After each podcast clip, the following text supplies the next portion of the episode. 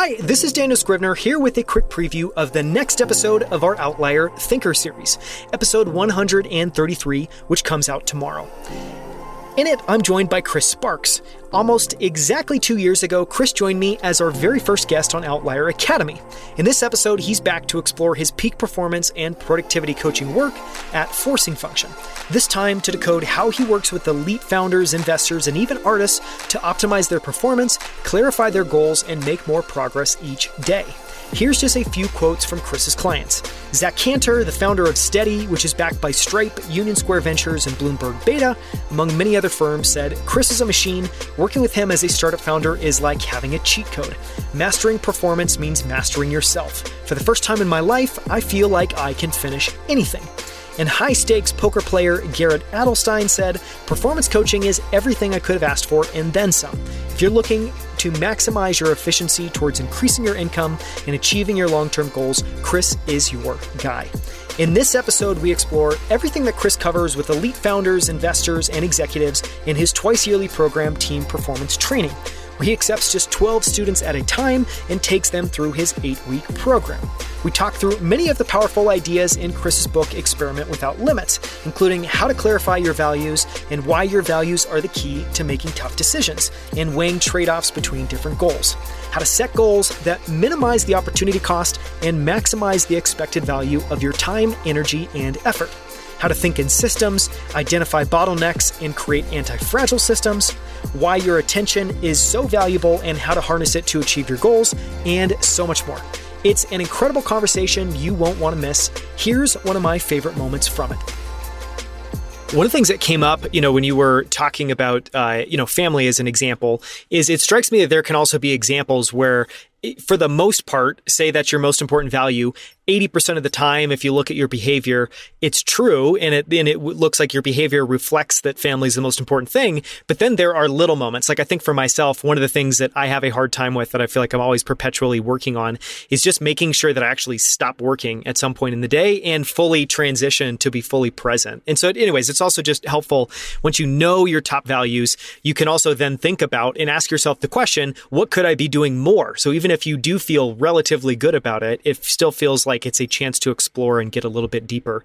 I want to ask just one exercise, which is just to make it tangible for people listening one of the exercises I know you talked about in the past, I'll just maybe, you know, tee up for you is stack ranking your values and getting it down to just three. Can you talk about that exercise and why it's important?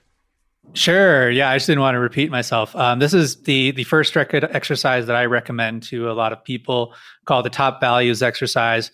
Not something that we made up. We're not that clever. We've adapted from this this great book called the Fifth Discipline Field Book. But we have a easy Notion template where you can work through it on your own. And essentially, you start with here are all the things that you value, and then you work down. Here are my top ten. Here are my top five. Here are my top three. And at this point, people are getting really uncomfortable. It's like, oh, like is you know, is this thing actually that important to me? Like, oh, I want them all. I want to do all these things.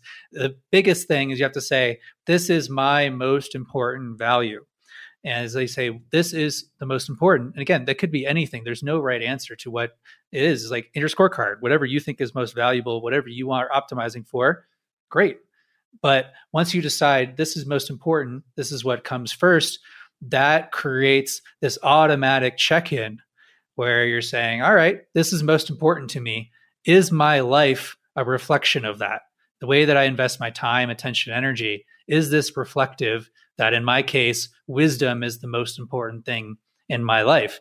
And any time that I recognize, because I regularly create these forced reflection moments where I have to check in and I have a little bit of space that I have to write something and fill it in it'd be very easy without this to say, okay, yeah, check the box. Wis- wisdom's great. I'm I'm I'm totally living a life of wisdom, but I have to actually say, okay, what does it look like to live a life of wisdom right now? And then the follow up is like, are you doing that? Like, huh? Maybe maybe there are some ways that I could course correct a little bit here. This always happens. It's a good. It always starts with the questions that you ask yourself, and this dissonance is so helpful I think this is a really good transition to we're talking about vision and how values feed into vision. Is this dissonance? This is a source of perpetual motion. Right? In physics, there's this this chimera of if we could only build a machine that you put some energy into it and you get more energy out. Right? Just an unfortunate fact of physics. You know, there's always some heat given off due to friction. And you know, the only way reason that we're surviving is because we have the sun, which is just like pouring a bunch of energy on us, and we just like spit heat back out into the universe. But generally in physics, there's this no way there's this no way to get more out of something than what you're putting in. Definitely a metaphor for life. But I have found one exception, and this is what I think about a vision as a perpetual motion machine. And what is the fuel? The fuel is dissonance the dissonance in that it's very difficult to hold these two irre- irreconcilable models in your head. So think about something like for a long time, it was believed that the earth was the center of the universe, right? The sun, all the planets are just revolving around the earth. But as mathematics advanced, as the hold of the Catholic Church start to weaken, people start to say is like, huh, these equations get really, really complex if we're trying to calculate some astronomy saying that the Earth is the center of the universe. It would be so much more simple if we said the sun was the center of the universe instead. And this model of, hey, the Earth is the center of the universe, and well, the math works really well. If the sun is the center of the universe, at a certain point, the dissonance was too much, even for the church. And I'd say, okay, let's try some experiments and say that, hey, the sun is the center of the universe.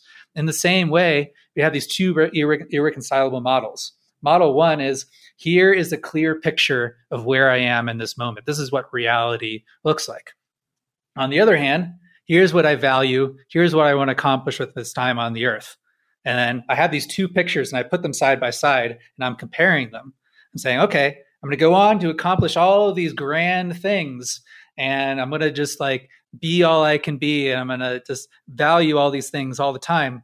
And here's like here's what I'm doing right now. It's like, huh, that's interesting. There's some differences between these pictures. It's like um, Reader Digest back in the day. They had these spot the difference things where you had two different images. They was like two pictures of a bedroom, and in one picture of the bedroom, there's a pair of shoes on the, one of the beds, and the other the other one is a pair of high heels. Or in one image, and there's like a Pink Floyd poster, and the other other room there's a Grateful Dead poster, and you have to circle the differences. In the same way, we're circling the differences between where we are now and where we want to be. And so that's why this creating this vision is so important because it creates this dissonance. This is where I want to be. This is where I am now. How can I bring these two models of the world into reconciliation so that they're equivalent? And that's what continually propels us forward.